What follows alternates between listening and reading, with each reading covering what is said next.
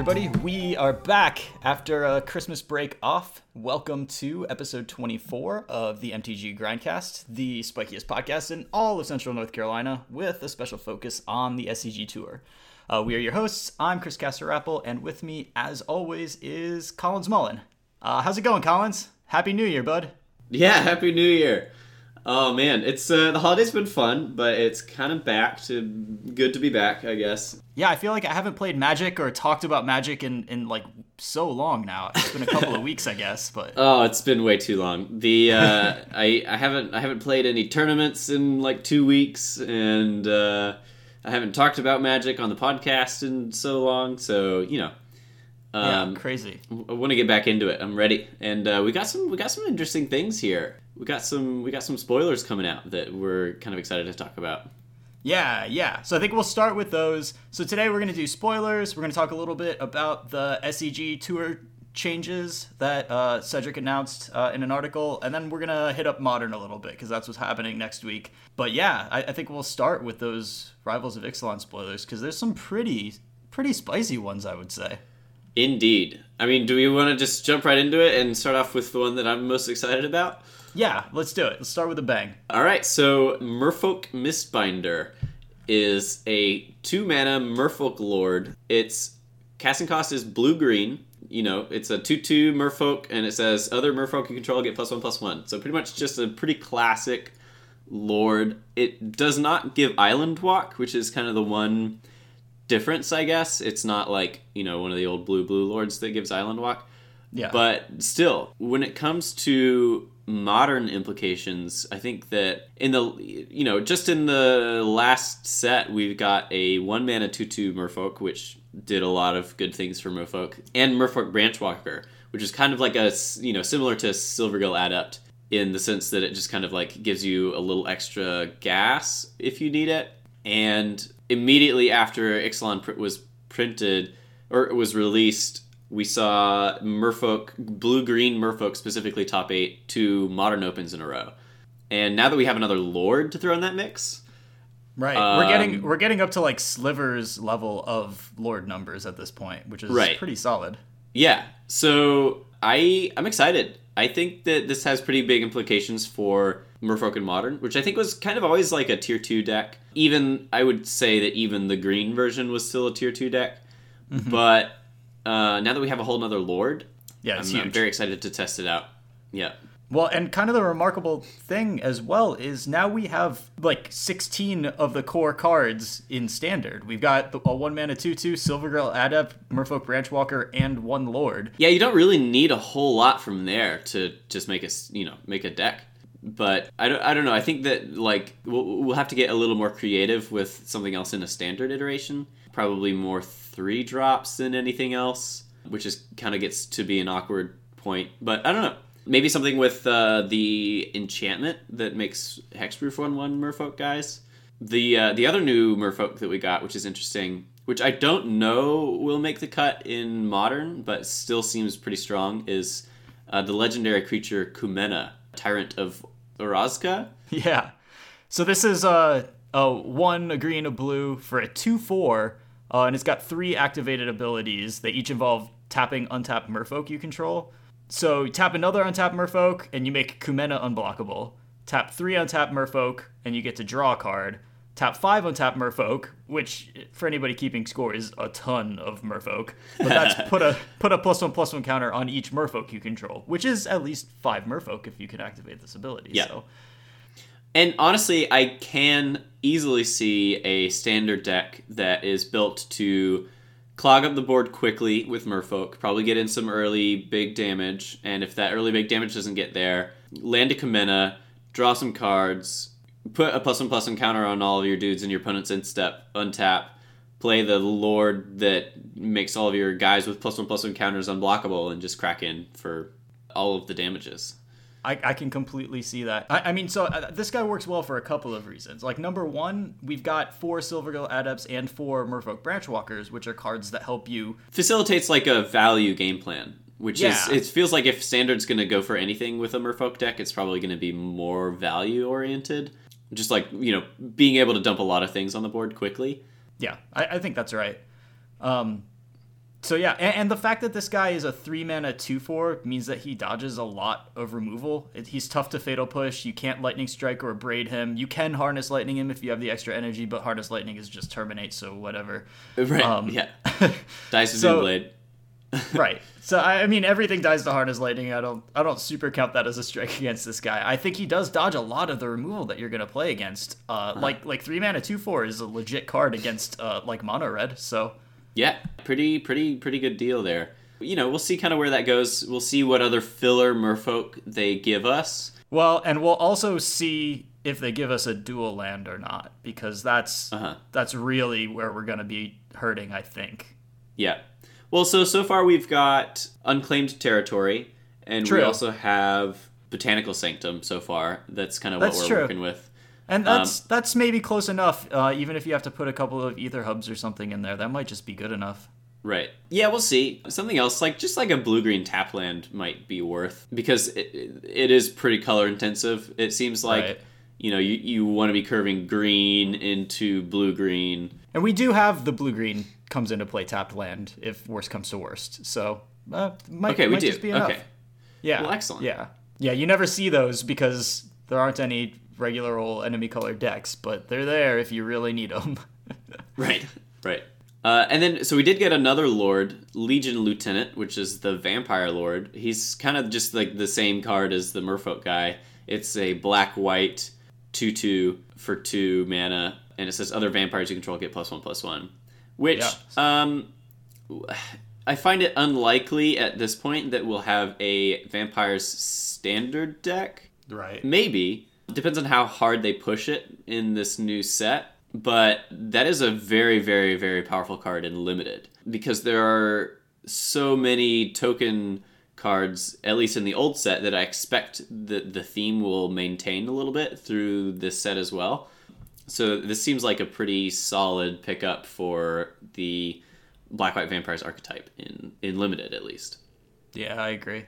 Yeah, I mean in standard like so far we have what like Legion's Landing and Mavren Fein as like the token makers that are playable out of vampires, and so we would need something pretty good uh, right, to come right, out of rivals. Yeah. and you know we we did get a legendary vampire spoil as well. Elenda the Dusk Rose.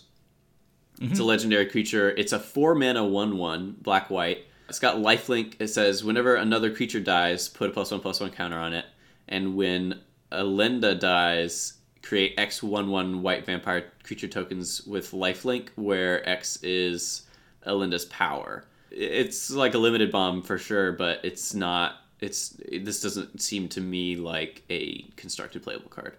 Yeah, I, four mana one one that has some die effect when it dies and gets bigger over time is not yeah not really that interesting to me in a world of glory bringers and and friends the the energy world that we live in in standard.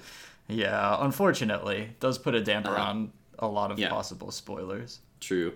We, I mean, you know, you can hold out for some standard bannings, but I guess we'll just have to wait and see.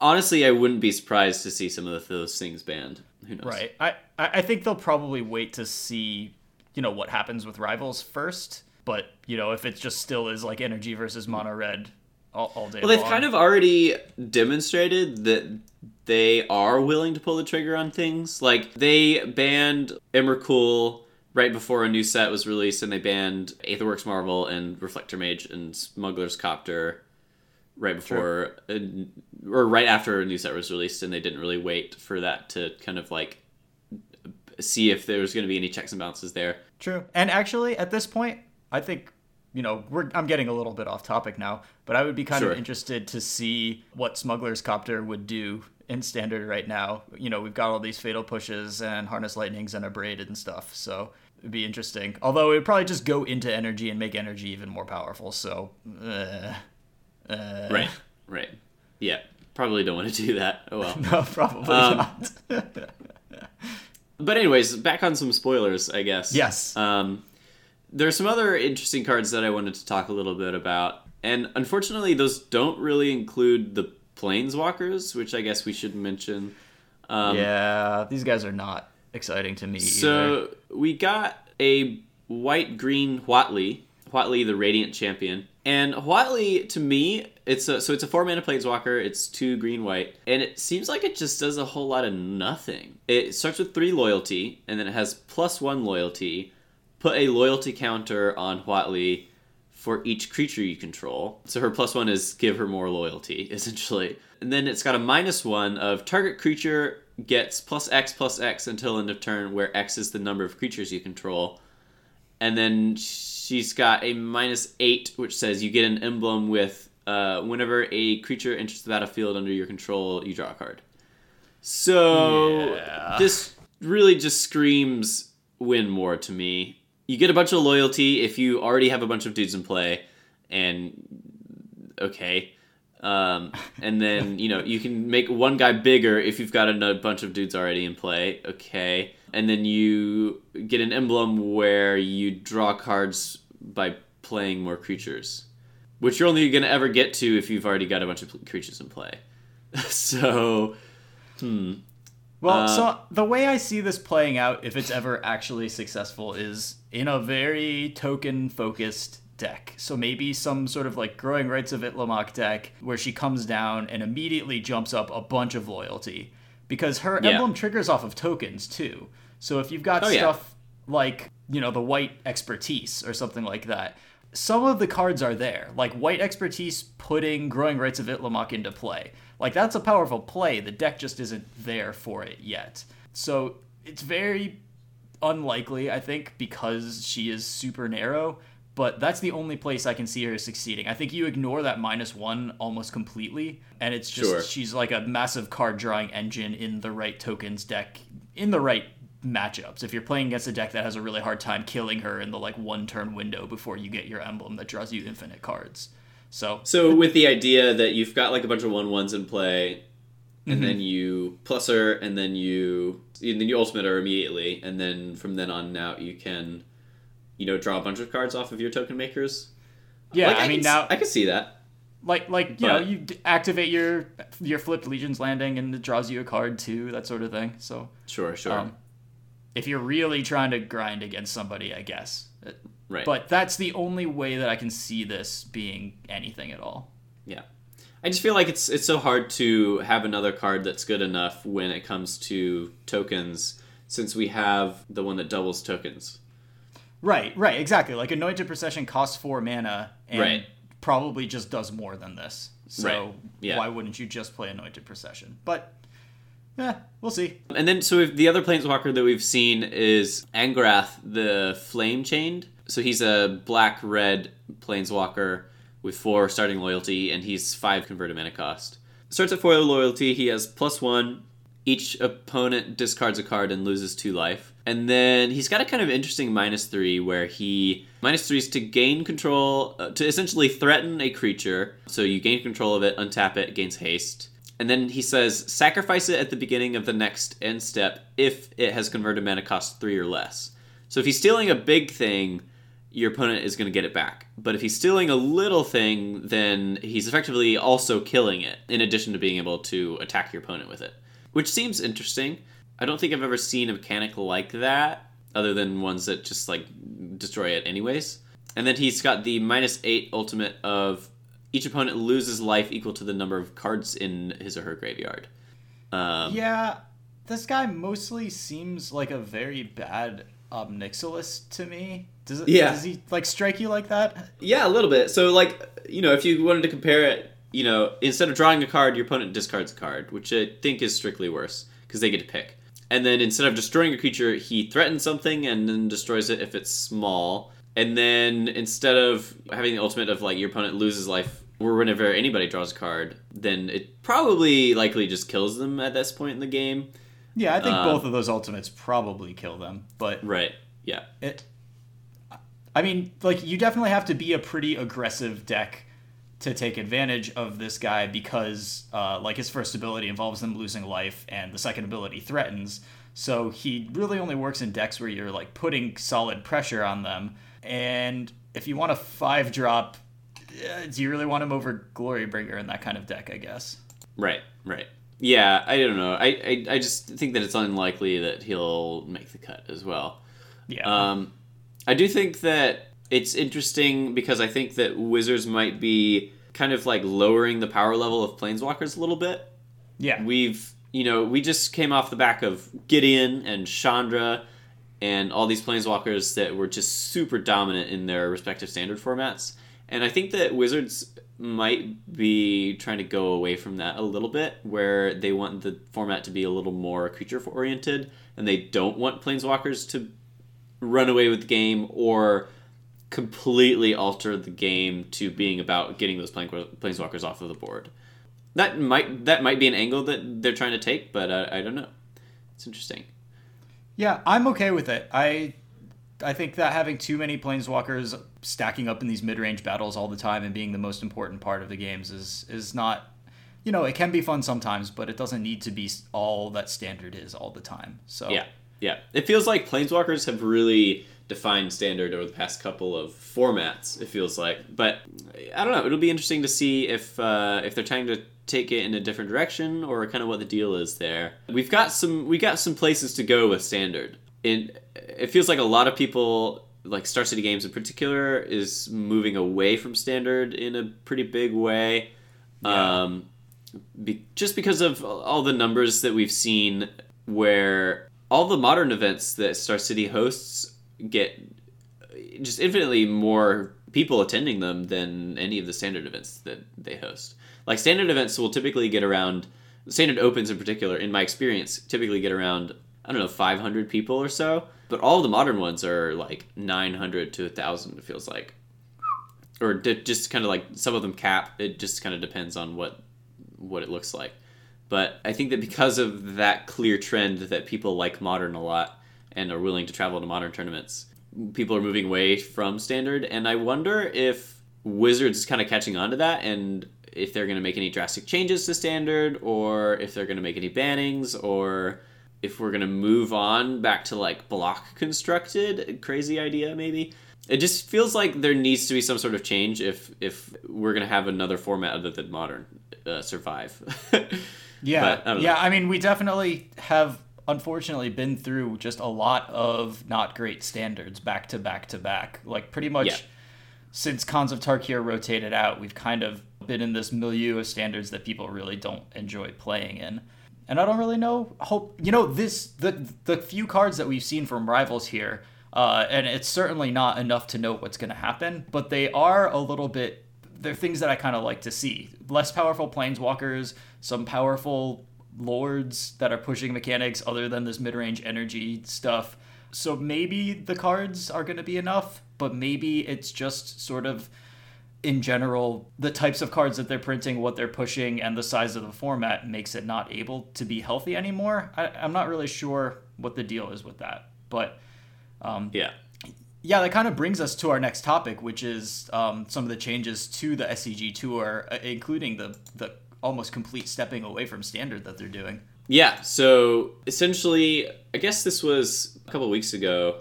Star City Games made an announcement that they are switching over what previously were going to be standard opens to team tournaments, um, which I think is cool. I think team tournaments are awesome. Uh, Dallas is in a couple of weeks is going to be a team open instead of a standard open, and there's one other event I think SCG Atlanta in April was going to be a standard open, and it's now going to be a team constructed open. Yeah. Um, so those are kind of like interesting changes to make, probably due to the fact that, uh, and I don't know, this is just speculation on my point, but probably due to the fact that the standard events just aren't really pulling the numbers that they wanted. It'll be interesting to see kind of like what happens with that. And then the other big announcement that they made is the awards that are given out to people who place it highly on the seasonal SCG leaderboard. So yeah, you're you're one of the not very many people who actually kind of has a stake in this. So Yeah, there right. There aren't really many people who are affected by this, but for those of us who are grinding a lot of Star City events and have a shot at it, I guess I'm I'm one of the few people who who has you know could potentially be affected by this. Although maybe not because these are going to be seasonally awarded, and although I am very high up in the overall standings, Right, this you're starting season at zero again. Yep. yeah, I'm starting at zero again for this season. So I'm, I'm just I'm just another scrub. So, um, Yeah, just another scrub with two buys at each open though. well, okay, yeah, that's fair. But yeah, anyways, the uh, the structure of, of kind of like rewards that were there that are given out to the top placers at each season are moving from just a bunch of magic cards, which I think is a good summary of what was given out last time. Um, to kind of some interesting stuff. So just to kind of read it out a little bit. For first place, you get round trip airfare to the next invitational weekend, which is I, I'm sure cool for a lot of people uh, who are further away from Roanoke. Four hotel room nights for the invitational weekend. Uh, three buys at all opens in the following season. Huge Yikes. deal. That's ridiculous. Um, yep. Free entry to all opens the following season. Also a huge deal. Free entry to one classic per weekend. So essentially free free entry to all classics this following season as well. A thousand dollars in Star City Games gift card money and a customized gaming chair. I feel like So- that was some sponsor that offered that. I feel like that wasn't just yeah, just kind of throw that into the end and say, oh yeah, also we've got a game chair that you could have. Um, I mean, I, I'd take it. You know, I certainly wouldn't wouldn't turn down my customized gaming chair. honestly, so from my perspective, huge props to City Games for making these changes. I think that this is now an actual incen- incentive for people to do well in the seasonal point race. Yeah. Because before, you know, the cards were nice, but so I, I placed second in the last season, and I'm getting four copies of each card in the next two standard legal sets. And honestly, I'm just not excited about it. uh, you know, it's it's a bunch of cards, and I I just don't really want to own a lot of Magic cards, anyways. And I'm probably just gonna try to turn them around and sell them. And because the standard sets have been so medium recently, it's just not even worth that much. But from what I can tell of what we're moving to, this is some some good stuff happening here. It's no players championship, but it's a step in the right direction, I think. Um, it, it really feels like you're competing for something here. The old prizes, which were just sets of of the you know next standard sets, really felt like an afterthought, and this feels like a, a, a true feature of the tour. I think it's a huge Right. upgrade. Yeah, just kind of going down the list a little bit. The the prizes drop off a little bit after first place. So second place gets two buys at all the o- opens in the following season. They still get free entry into both opens and classics. Uh, they get five hundred dollars in Star City money. Third through fourth gets two buys, free entry to one classic, two hundred fifty dollars. Fifth through eighth get two buys, hundred dollars. Ninth through sixteenth get two buys, fifty dollars store credit and 17th through 32nd get one buy.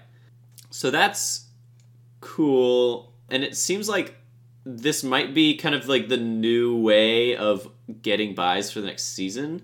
Yeah, it's nice that you can't get knocked off the list of people with buys. You know, like you check you check your points after a tournament that you missed, and all of a sudden you don't have as many buys as you used to. It's nice Right. to get them locked in like this. Yeah, for sure. It was there's in the current way that it works, it's kind of like a huge influx of like, okay, do I have two buys this season? Do I have one buy or this tournament even, not even season. Do I have two buys this tournament? Do I have one buy this tournament? You had to kind of like wait on getting an email from Star City telling you kind of what the deal was when they updated the points and stuff. I was pretty lucky in that mine didn't really fluctuate a lot. I kind of like hovered around eighth, I think, for most of the season. The uh, the new system is interesting for sure, and it's uh, it definitely feels like the people who have buys is going to fluctuate a lot as well. It'll be it'll just be kind of like something new to get used to, right? Yeah, yeah. And I don't think it'll be too different. I think it'll be mostly the same people with buys, but this kind of alleviates some of that, you know, not knowing or, or having to check or, or like it being really bad to miss a weekend because if uh, one particular person top eights, then you don't have buys anymore or something. So Right, right, Um, right, right, for sure. So that's good. Um, I do want to offer a little bit of criticism from the other end as to the the getting rid of the standard tournaments. Like I, I I feel like maybe they don't really have a choice at this point because it's really hard to run tournaments that you get, you know, 50 to 70% of the revenue that your more popular tournaments get. It, it's really tough to justify doing that from a business standpoint and I 100% understand that. Hopefully Wizards get standard to a place where, you know, that's not the necessary business decision anymore, but we'll see. Um, it, it is a little tough. You know, one of the cool things about these release weekend standard tournaments was that they kind of gave a preview of like what would happen at the what could happen at the pro tour. Um, and it was it was an awesome little window into that. Um, and i think maybe you know with the team opens there might not be quite as much brewing or emphasis on that you know because it's one of three decks. It's harder to see exactly which standard decks are succeeding. So that's one of the cool things that i think the the tour is is losing by making this change. Um, yeah. And also, kind of the the way they did it is a little bit, you know, obviously doesn't affect me because I'm in Germany and I wasn't going to SCG Dallas or anything. But they did make this announcement like a month before SCG Dallas, which I think is if I had been planning to go to Dallas to play New Standard, um, I think that would have been a little bit frustrating for me to now have to find a team, find a legacy player that I think you know is competent, uh, and get all of us to that tournament. You know, especially like coming if I were flying there from North Carolina because I was taking the tour really seriously, finding people to also go to Dallas with me and play in a team tournament on just like four weeks' notice is a little bit tough. Um, and so I would, ideally, that would have had more notice given to it. I think. Yeah, yeah, for sure. I I agree that like you know there there are definitely downsides to last minute change, and I agree that standard is you know there are still people who really really enjoy playing standard, but I also believe that standard is in a state right now that could definitely use some improvement.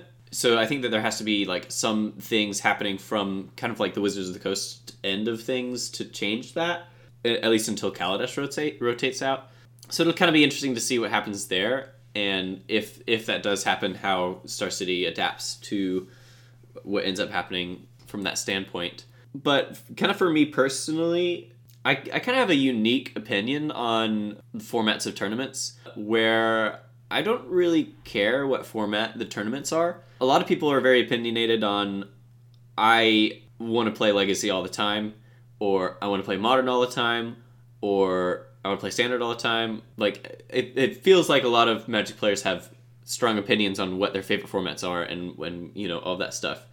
Personally, for me though, I don't really care about what format to play. I I feel like I'm relatively competent in all the formats and I enjoy all the formats and my enjoyment of the game itself isn't format specific. So that's kind of like my personal take on it, but I do recognize that there are players out there who are very opinionated on you know wanting to keep their format, whatever that format happens to be. So for those players, I can definitely see this kind of being a little bit jarring. It kind of feels a little reminiscent to what happened to Legacy when they announced that there were going to effectively be no more Legacy Opens, or not no yeah. more Legacy Opens, but like very rarely Legacy Opens, where they just kind of like dropped a format for a season and it kind of feels like that they're doing that for standard a little bit and just super super honing in on modern. But i think that you know legacy had a lot of very vocal fans and the community was much more disappointed about that than i think that they are about this one because standard doesn't really have a lot of very vocal fans right now because the common consensus is that standard is just not in a place that uh, people want to be playing right now. Right um, right and, and the position that we're in, where you know we don't really care what format a tournament is in, we're probably just going to go play it because we want to play Magic. Um, yeah. The people who do care about the format, by and large, do not want to play Standard, and that's why they're making uh-huh. this change. yeah, because people don't show up for the Standard Opens. Right. I think that's a, yeah, that's a good point for sure. Um, so I think that there there isn't really going to be a lot of like backlash on this, just because Standard doesn't have a lot of supporters at the moment. Yeah. um, but uh, but yeah, it is interesting, and it and it, I I feel like it does kind of like draw some similar lines to what they did with Legacy a couple years ago. Now, um, yeah, or maybe even a year. I I don't know. Time is hard to quantify, but um, yeah. I mean, I, I think pretty much boils down to I really hope that Wizards it manages to navigate standard back into a place where people are excited to to play it again because we need more than one Magic format and and Mm-hmm. we need standard to be good. Yeah, yeah, for sure. Right. I guess yeah. My personal opinions are that I don't really care what we play. Um, Yep. I think team opens are great. I think that standard is great. I think that modern is great. I think that legacy is great. Maybe great plus. But yeah, it is it is interesting to see a, a strong bias, and I think that bias is just influenced by numbers more than anything else. Yeah, I. I, I mean, I, I do think it's almost a forced decision on Star City Games' part at this moment, but hopefully Yeah. future seasons we'll see something different. Right. Yeah, I mean, you know, if if Star City's objective for these tournaments is to make some sort of revenue, then modern's where it's at. So Yep. we should be they should be focusing on modern. It's just kind of that simple. Yep. So speaking of which, Yeah. Speaking of which, yeah, uh, why don't we talk about modern? yeah, let's do it. So you've got you've got SCG Columbus this weekend, right? I'm super excited because I get to play modern this weekend in Columbus, and Columbus, for what it's worth, is my favorite city, maybe in the United States. Really? Um, which is I know is a bold statement, and I tell that to people. Like a common question that I receive when I tell people that I travel a lot is, "Oh, what's your favorite city?" And my answer is always Columbus, Ohio. All right. Well, um, we got we got to get some explanation for this. I, it's kind of hard to describe, really. I just have had a lot of good experiences in the kind of just like the town of Columbus.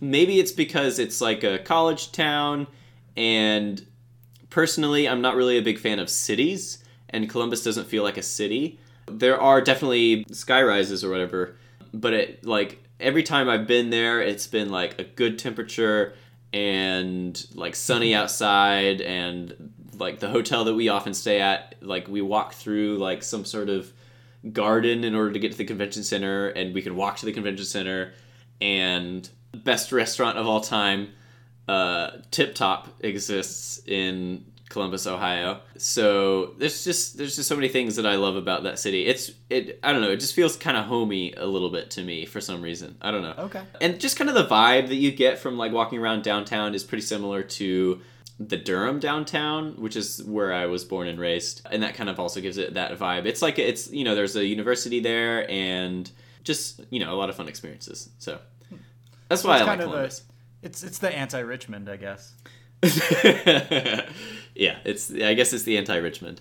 Richmond gets a lot of flack, but Richmond is home to uh, what we fondly call the Labyrinth. I think that's in Richmond, or is that in Atlanta?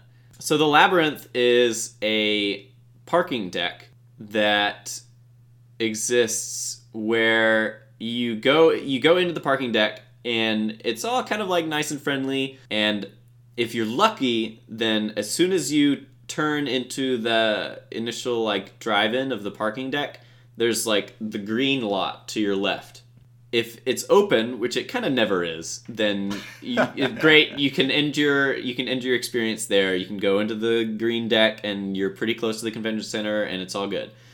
Or you can continue into the gulch which is some believe some people may never return from.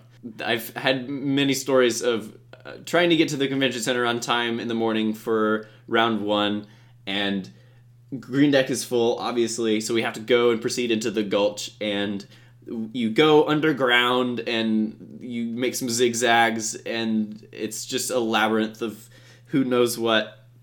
And then you finally find a parking space and it costs too much money and then you have to find your way out of the labyrinth in order to get to the uh, convention center and you've got to you know look for some stairs that might be four turns away and uh man it's just a nightmare um, Yeah, that's and I'm pretty sure gotta be Atlanta. I think Uh, my recollection of the the times I've been to Richmond is that the parking has been kind of the only saving grace.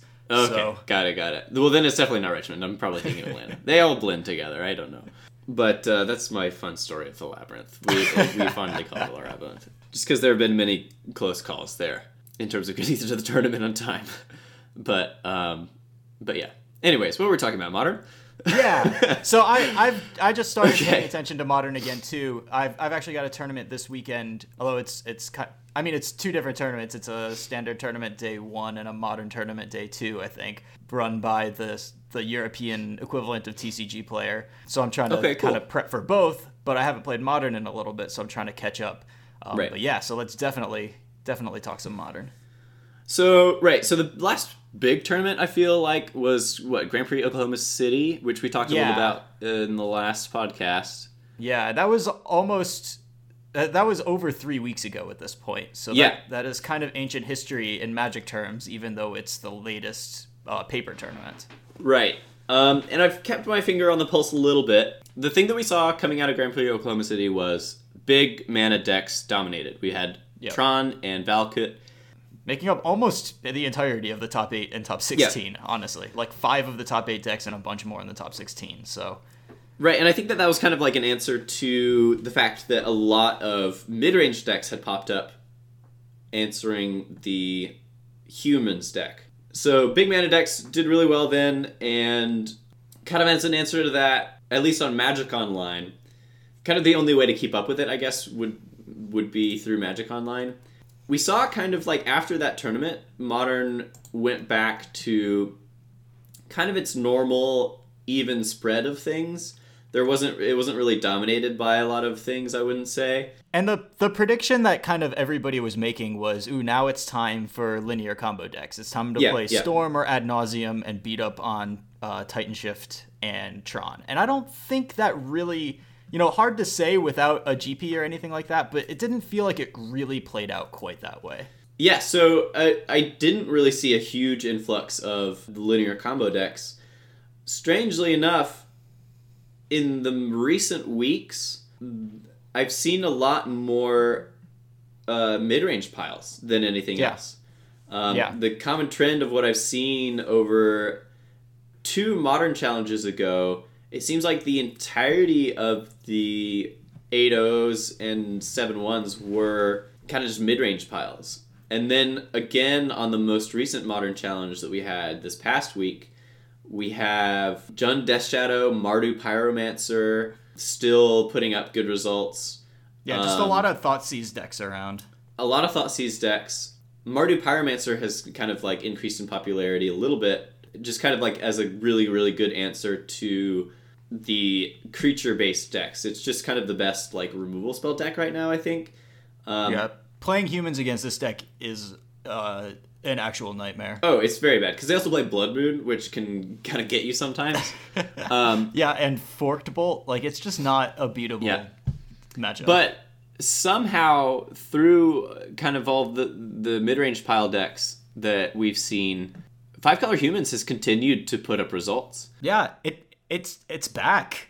Yeah, Humans is back kind of in a big way, and I think that that might be due to some innovations recently on the Humans list that Yeah. we've seen. But th- yeah, there was a 7 1 and an 8 0 in the most recent Modern Challenge, which is kind of interesting to see alongside some of these like mid range piles that would theoretically beat up on it a little bit. But um, but yeah, I mean, Humans is doing well in the past couple of 5 0 lists and some other stuff, which is uh, which I'm happy to see for sure.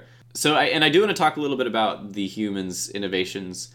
Sam Pardee introduced Phantasmal Image to the humans deck, and I was pretty skeptical of that at first, but after playing with it, it's pretty perfect for the humans list. Um, and that is because when you're playing the humans deck, all you ever really want to draw are like multiples of a particular card. Because the number of times that my opponent has said, "Oh, well, I guess I just couldn't beat your double X hand," is kind of silly. Like, you know, pe- uh, people have said that to me about like double meddling mage, double Kitesail freebooter, double Thalia's lieutenant, double Mantis rider, double reflector mage. Just like Yeah. you know, a lot of these cards are like really, really good in particular situations. So having another like almost kind of like a snapcaster mage effect where you're just kind of like getting a redo on like an ETB trigger or something like that. It's it's really powerful. So phantasmal image being able to double up on the cards in, that are good in particular matchups is just kind of a really powerful effect to have.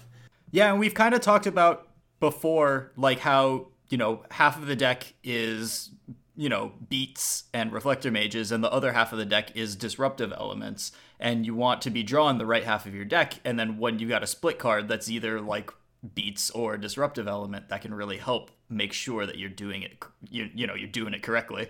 Yeah, so that was that was pretty cool to see, and I've adopted that pretty fully at this point. All of my recent lists have had four phantasmal image, just because. It, so it's it kind of like replaces one for one of um, Mayor of Avabruck or uh, Dark Confidant, kind of whatever you had decided to play in that slot.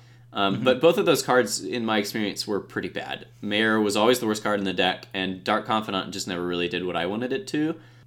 So I ended up cutting both of those for Phantasmal Image um, and I've been pretty happy with it. Um, and what's interesting to me is a lot of these decks are also trimming on on Big Thalia, which is a little bit surprising in you know with the numbers of Tron and like Valakut and stuff that we've seen around. I yeah, I probably am not ever going to go down below one Big Thalia. A lot of lists have completely cut it. I've just had so so many good experiences with that card, and looking subjectively at the the kind of what the metagame looks like now with a bunch of Tron or whatever, it seems good as well. I I still like one in my main deck, but I can see other people not not being super excited about it. I mean, it does hurt when you play a three mana guy that doesn't have an effect when it comes into play and it gets killed by random removal spells. Yeah, for sure. And there are a lot of situations where Big Thalia is just a three-two human for three, which is really bad. Um, not, not good so, enough for modern. yeah, yeah. So you know that is that is definitely a downside of, of, of having that card. Um, and maybe it'll wander over to the sideboard. I, I don't know, but I've seen it be pretty good. But maybe that's just kind of like my my experience bias influencing me too much, and it's just better not to have because uh, so there was a 8-0 list in the most recent modern challenge that was five color humans and it ran in the main deck a one of Kessig Malcontents right which, and you're uh you're gonna have to have to which off, is I'm probably gonna have to read out loud. So it's it's a red human, three mana, three one. It says uh, when Kessig Malcontents enters the battlefield, it deals damage to target player equal to the number of humans you control. So this is kind of like the humans version of that elf that we saw recently. I'm kind uh, of blanking on the name of that Shaman one. of the Pack. yeah, like yeah. Where essentially it just comes into play and it domes your opponent for four or five or something, which it leads to a lot of turn four kills because you know your first couple of turns are kind of getting on the board, and then you can dome your opponent for a bunch um, mm-hmm. to kind of like close them out. Like you know, surprise, deal you an extra a bunch of extra damage or whatever, which is kind of cool and uh, works really well with the card velocity that you get out of Aether Vial. Where like if your goal is to like dump a bunch of things on the board, then you know Kessig Malcontents is kind of what you want.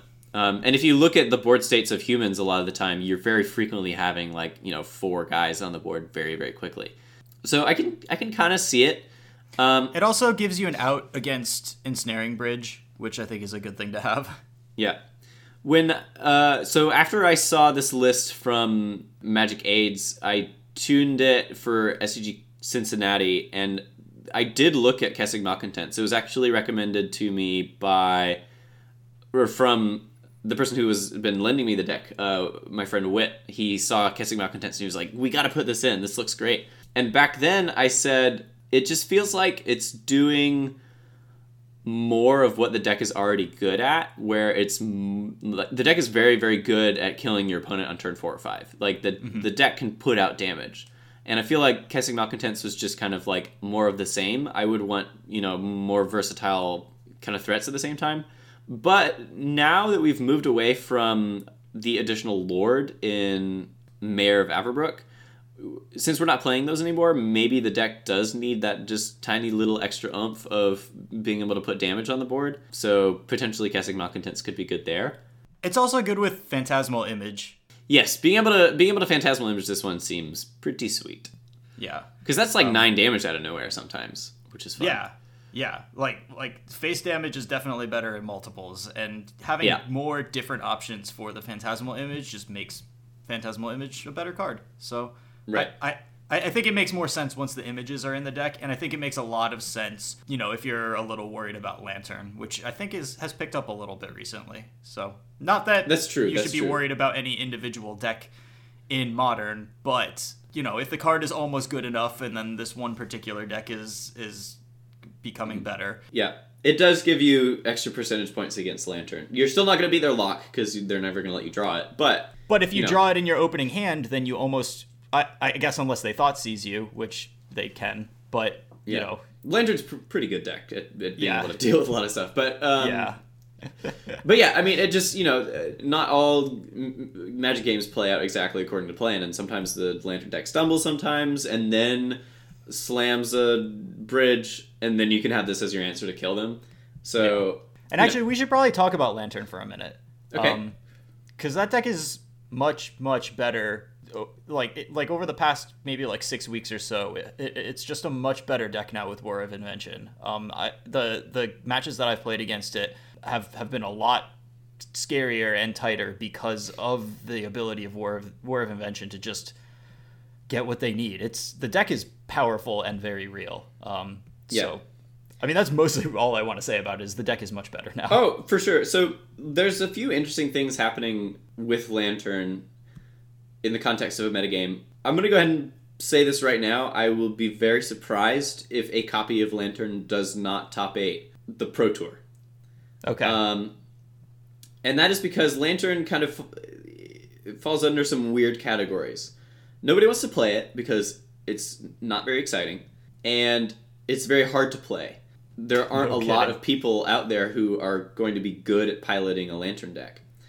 And because of those two things, the people who are going to be playing it are the high level professional players out there who are willing to play the deck that is not very fun but gives them a high win percentage. So people like Sam Black and Brian Braun-Duin have been picking up Lantern and have been having success with it, but we aren't really seeing a lot of it in massive numbers. So it's not really on a lot of people's radar because when people say, "Oh, okay, what are people playing in modern right now? Let me go to MTG Goldfish and pull up the modern metagame."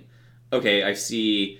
You know, we've got Grixis Death Shadow, Boo Red, Gift Storm, Jeskai Control, Tron, Five Color Humans, Eldrazi Tron, Burn, Affinity, etc., etc. And you can go pretty far down the list and just not see Lantern Control. And that doesn't mean that it's not a tier one deck. It just means that nobody's playing it. And nobody's playing it because A, it's too hard to play, and B, nobody wants to play it.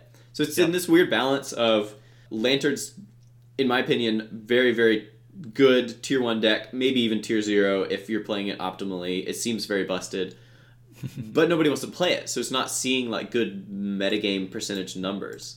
Um, and it's it's particularly poorly suited for grinding competitive leagues because Right. if you're doing this trying to slowly build your magic collection you do not want to be playing the deck that every match takes 35 minutes to finish Yeah, yeah. So I think that a lot of people are going to catch on to the fact that it's going to be there at the Pro Tour, and a lot of high level players are going to be playing it. So if you're playing at the Pro Tour, you need to have some sort of answer to it.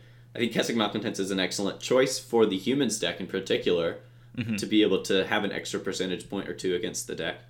But yeah, it um, you know if you want to talk about like what you're going to be seeing at your say this weekend in uh, Columbus, I I don't think that you're going to see much Lantern at all. Um, maybe Brian Braun-Duin will show up with it, or Sam Black will show up with it. I don't know who is planning on att- attending the tournament, but but yeah, I think that's just kind of like my interesting thoughts on what, uh, what you know what Lantern's doing right now. Yeah, I mean, I think if it, it's tough because I, I do think Lantern is one of the best five or six decks in the format for sure. Right now, it's just very, very powerful. Um, but it's not a deck that I can say like, oh yeah, you're getting into modern. Why don't you get really good at this deck? Because you you Yeah. need like a thousand matches of modern under your belt because you're playing your opponent's deck against them when you're playing Lantern. Yeah. So in order to play Lantern appropriately, you have to know exactly what's in your opponent's deck. And I think because we live in the information age, the number of people who do know what exactly is in everybody's deck is a lot higher than it would be maybe five years ago. But still, the number of people who are going to have that skill is much smaller than you know who's playing modern. So Yeah. And there's a difference between knowing what cards are in your opponent's deck and understanding like how those cards are going to interact with your game plan. Like, you know, a lot of matchups where you wouldn't really think about it, you have to start bringing in graveyard hate because they're going to bring in Ancient Grudge and you can't really deal with that in any other way or something like that. Um, Right, right, right. and and you know it's it's just a a deck that rewards really really deep format knowledge. So yeah, I, I think while the Sam Blacks of the world will be able to be successful with it at a pro tour level, yeah, you don't see people playing leagues with it. It's not a good league deck, and I think that makes it seem like it's not as powerful a deck as it is. But the Whir of Invention version is legitimately uh, just a very very scary deck. It's playing one of, if not the best, the most powerful card of the format in in Mox Opal, and it may actually be a better Mox Opal deck than Affinity is. So, like, that's a scary sentence, and I, I think Lantern is very, very real. Yeah, for sure. I don't really have anything else to say there. I Yeah, guess. yeah. I mean, I yeah, just just on my Lantern soapbox a little bit, and you know what? I don't think this means that I'm going to play Lantern. Uh, at least not for a while, because I I still don't. I'm not in a place where I would feel comfortable sitting down from every single deck in the format and knowing what to do. But maybe I should.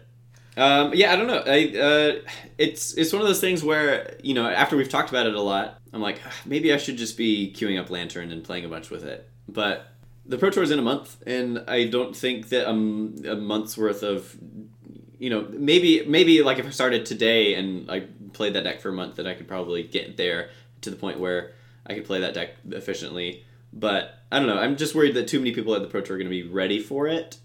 Sure. Um, but As- maybe I as just have too too much faith in in people being ready for decks because I, I I a couple of weeks ago I was like Dredge is in an excellent position right now, but I think that enough people are gonna know that and be prepared for it, and they just weren't. So maybe Yep. I just have too much faith in people, but uh, I don't know. Yeah, interesting. Like we haven't had a modern pro tour in a while, so I don't really know. It'll be interesting to see, like, if we make calls like that, like, hey, this would be good, but I think that people are going to be ready for the graveyard or or ready for a lantern deck, and then they're just not even at a pro tour. Yeah, it'll be interesting to see what level of prep people have for those individual things. Yeah, yeah. So playing humans this weekend, I assume. Well, okay, so I do. I guess I should talk about some other stuff uh, with modern. I've been kind of putting humans on the shelf in terms of testing a little bit. I feel Okay. pretty confident with my ability to play humans, so I don't feel like I need to play a lot of that. But what I have been doing to prepare in modern is been playing a bunch of different decks in modern. Uh, I've been switching back and forth between like I was playing Ad Nauseam for a little bit. I was playing Green Red Ponza for a little bit. I was playing Green Tron for a little bit. I just kind of like bounced back and forth between a bunch of other stuff just to get a better feel for a lot of the decks that could potentially be good or that are tier one. I was playing Death Shadow for a little bit on Magic Online. I've just been kind of like hopping around. And the deck that I've been playing most recently has actually been Eldrazi Tron. I just kind of like took a s- look at the snapshot of what I expected to see in Modern, and it still feels like the deck is there. There are or the the format is still full of a lot of mid range piles, um, just based on what I've been seeing on the Magic Online. Um, Okay. Metagame, and who knows if that'll be the same in like in Columbus or whatever. But that made me want to play some sort of big mana deck, and I played. I played Scape Shift for a little bit, and I played Through the Breach even a little bit, and just something didn't really feel right with those. And I played Greentron for a little bit, and something didn't feel right with those. Then I picked up Eldrazi Tron, and it still beats up on the the mid range piles, but it also has really good game against Greentron and Storm and some other stuff like that. And uh, I immediately 5 0'd my first league with it, and then now I'm 3 0 in my second league with it, and I've been pretty impressed with it. So there is a non zero chance that I decide to shelf humans for just a little bit and play Eldrazi Tron.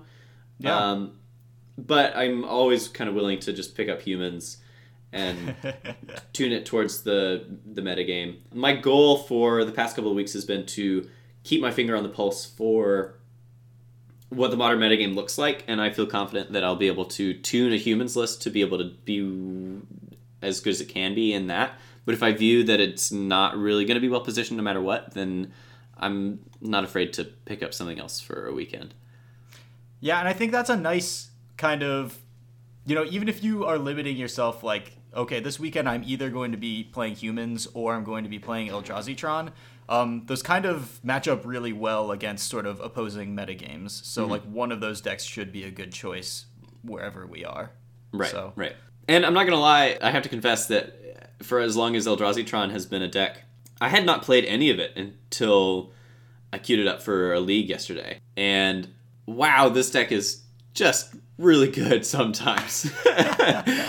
um, because it has the ability to like do really busted things really quickly that like Greentron does. But a lot of the time you're just like playing turn three, Thought-Knot Seer, turn four, Reality Smasher, and then your opponent dies.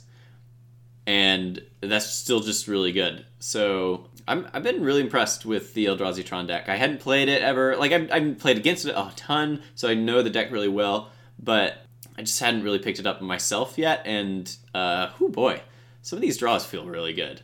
Like, whenever you have two Tron pieces in a map in your Eldrazi Tron deck, Yep. it, it's just like, oh, okay. It's well, dumb. I, I guess that this game is just over. Because then you can just like, you know, even if you're not playing a Karn on turn three, you can still go like, all right, Thought-Knot Seer, Real or Thought-Knot Seer, Matter Reshaper, following it up with like a, you know, kind of whatever else you've got in your hand. Uh, I've been I've been impressed with the deck, honestly. And I know that I'm, you know, people have had that realization of this deck like forever ago, and I'm just kind of like just now getting to it. But um, Well, it sounds like you haven't hit. My experience with Eldrazi Tron is it's definitely a pretty high variance deck. Um, and when you're riding the crest of good variants, it just seems like the most insane thing in the world. But then when you get those like when you're in the the mire of like matter reshapers and not quite getting there as your opponent like does their plan, it, it really doesn't feel very good. But sure, sure, uh, yeah. you know the stuff that the deck can do is very very broken, and, and Chalice is just an insane card. So Yeah, yeah, definitely leans on Chalice pretty hard uh, sometimes, but yeah, Chalice is busted a lot of the time. Yep.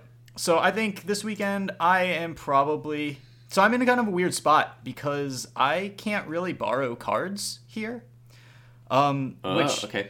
limits me a little bit, uh, and I think I'm gonna fix that by investing a little bit more money in my own collection. But so this weekend in Modern, just based on the cards that I have in my possession right now, uh, I'm a little bit limited to either Living End or Elves, which is a weird couple of decks to be limited to.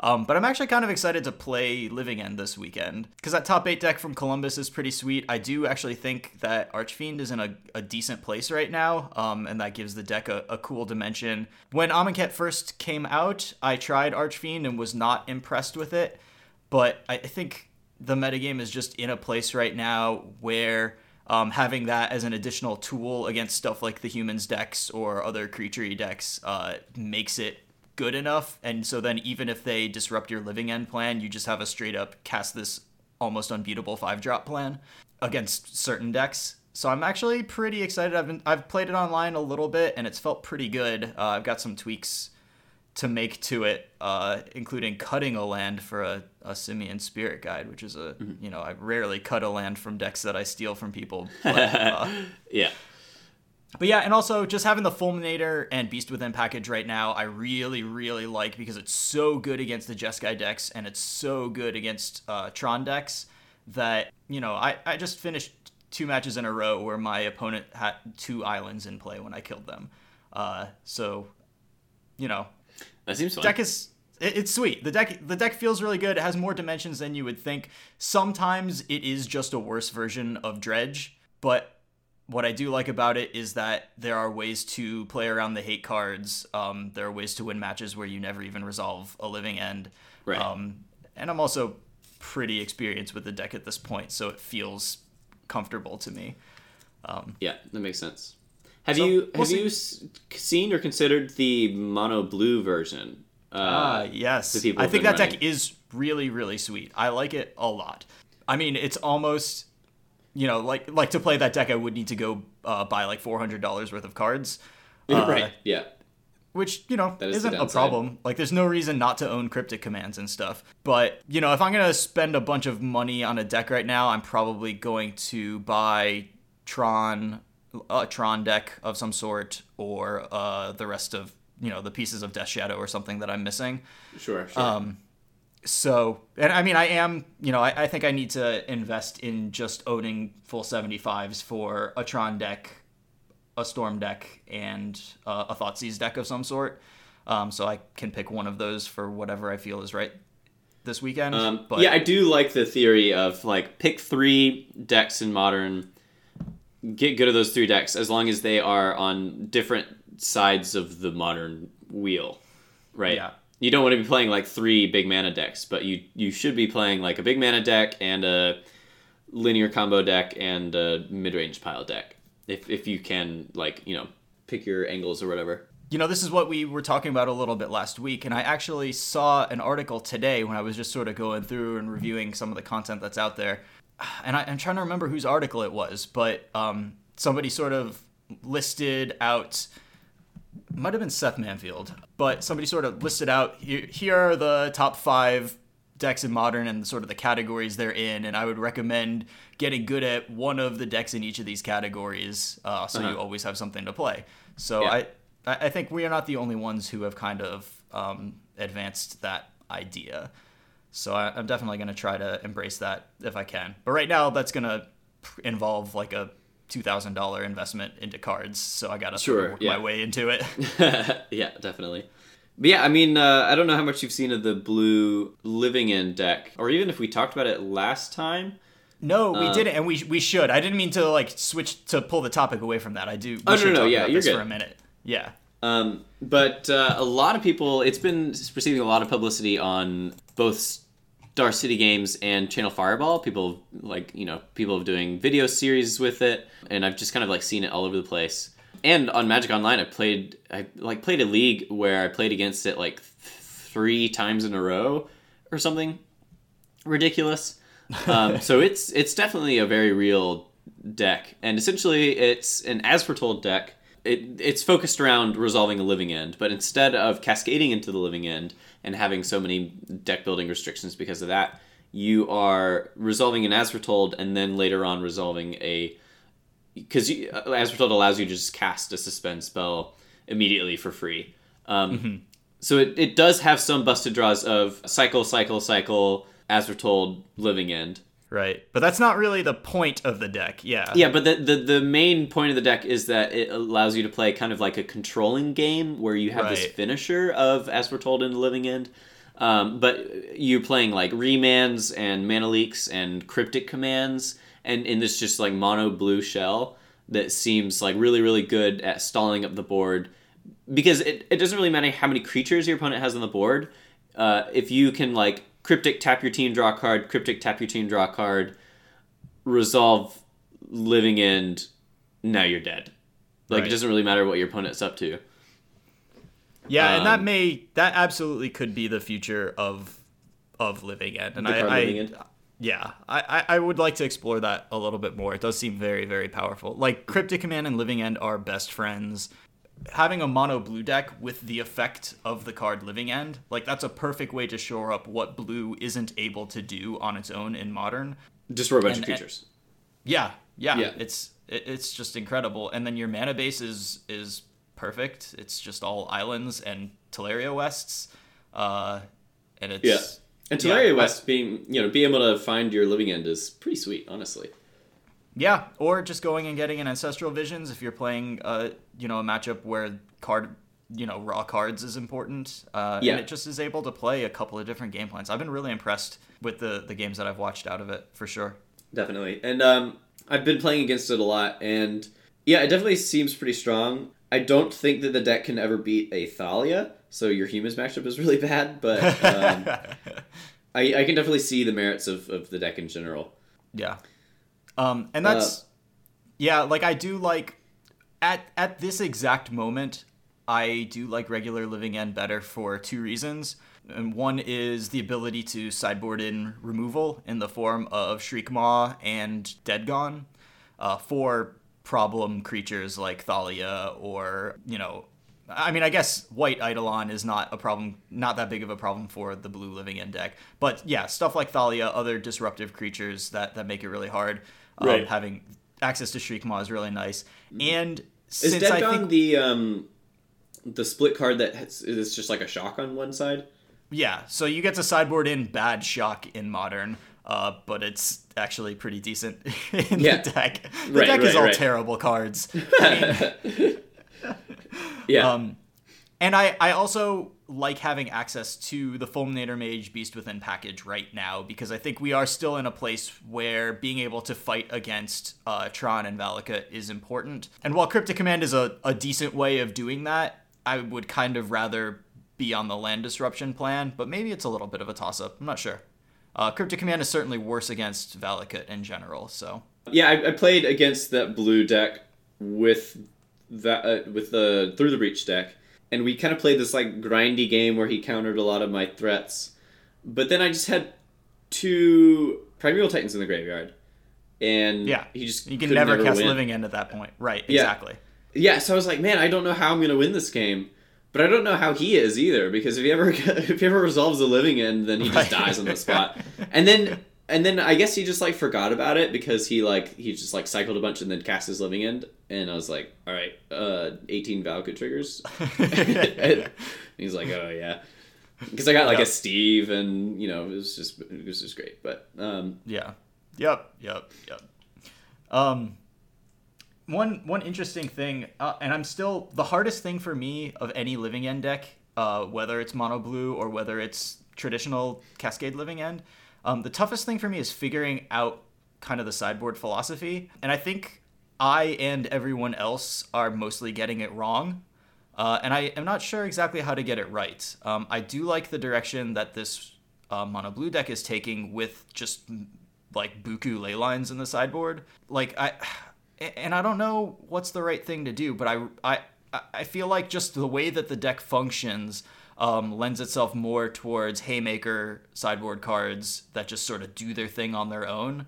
Um, like Leyline of the Void and especially Leyline of Sanctity, so that your storm matchup is not zero percent. Um, yeah, so yeah, I, good that's one. that's one thing that I'm I'm really trying to figure out is sort of sideboard philosophy in general. Because a lot of times sideboarding in cards is just miserable because what do you do? You take out cyclers, now your your deck is so much worse. You take out the cards that do a thing, you only have like ten cards that do a thing. Right. Uh, so it's it's really hard to pick and choose and try to do some sort of interactive stuff. Um, so that's one thing that I'm trying to figure out. That's fair. That's fair. Is there anything else that we want to hit in modern in particular? Oh, we were talking about modern. I thought this was the living end comedy hour. I mean, it can be, but you know. Uh, yeah, let's see. The, I, I think I've managed to avoid it for a while, but we finally. It's hard for me to stop talking about Living End once I start talking about. Living No, dude, I get it. It's great. I've been talking about humans for the past three months, so like. Oh yeah, know. but you've actually you've actually won won tournaments with humans though. So in the past three months. Well, I mean, you came close to winning one with Living Again, so you know. close. So I'm gonna try again this weekend. I'm gonna try to win. I, I actually don't know if this tournament gives money or store credit, but it doesn't matter because if I win two thousand dollars in a tournament, I'm spending it on modern decks anyways. So Well, there you go. Perfect. yeah, It's good that you have a plan. that's definitely my plan. Win the tournament, buy three modern decks. Done. Snapped it off. Excellent. All right. Well, I think that I've I think I've covered pretty much everything I wanted to talk about. So Yeah, I, I don't have anything burning in my head. I mean, there's more spoilers, but I think that that's okay to miss them because I think we're gonna we're planning on doing a constructed set review coming up. Yes, that should be fun. I'm excited to look at the new set. I, I'm pretty sure that spoilers come out this weekend. I don't know. Probably want to double check me on that, but um, Yeah. Either We way, sh- I think next episode is going to be, you know, even if it comes out a day late or something, sure, I think next sure. episode is going to be the constructed set review. yeah, which uh, which I, I I'm looking forward to. It should be good. Yeah, definitely. Cool. Yeah, so that's pretty much it. Uh, thank you guys so much for listening. If you want to find us anywhere else, uh, you can find the podcast, you know, mostly me tweeting from at MTG underscore grindcast. Uh, you can also find Collins, At Collins Mullen on Twitter. And you can find his articles on Star City Games. And if you want, you can also find uh, my videos. I'm doing some vlogging about uh, what it's like playing Magic in Europe. So the next one that's coming up is going to be sort of my prep for uh, this weird multi-format, multi-day. You know, tournament series kind of thing, uh, and just you know what's going on with that. Uh, so I'll put a link to that on the Twitter. Uh, but yeah, come check it out. Come hang out, watch a video. Uh, I promise, the real real chill. Um, yeah, they are very good. I can say that um, non-biasedly. I think that they're just you know some solid Magic content. So you should definitely check out his YouTube channel. Yeah, doing my best. Um, cool. Well, good luck to everybody playing in uh, SCG Columbus. Slightly better luck to Collins. Hey. And, uh, we'll see you guys next week. Thanks for listening. All right. Yeah. Peace out.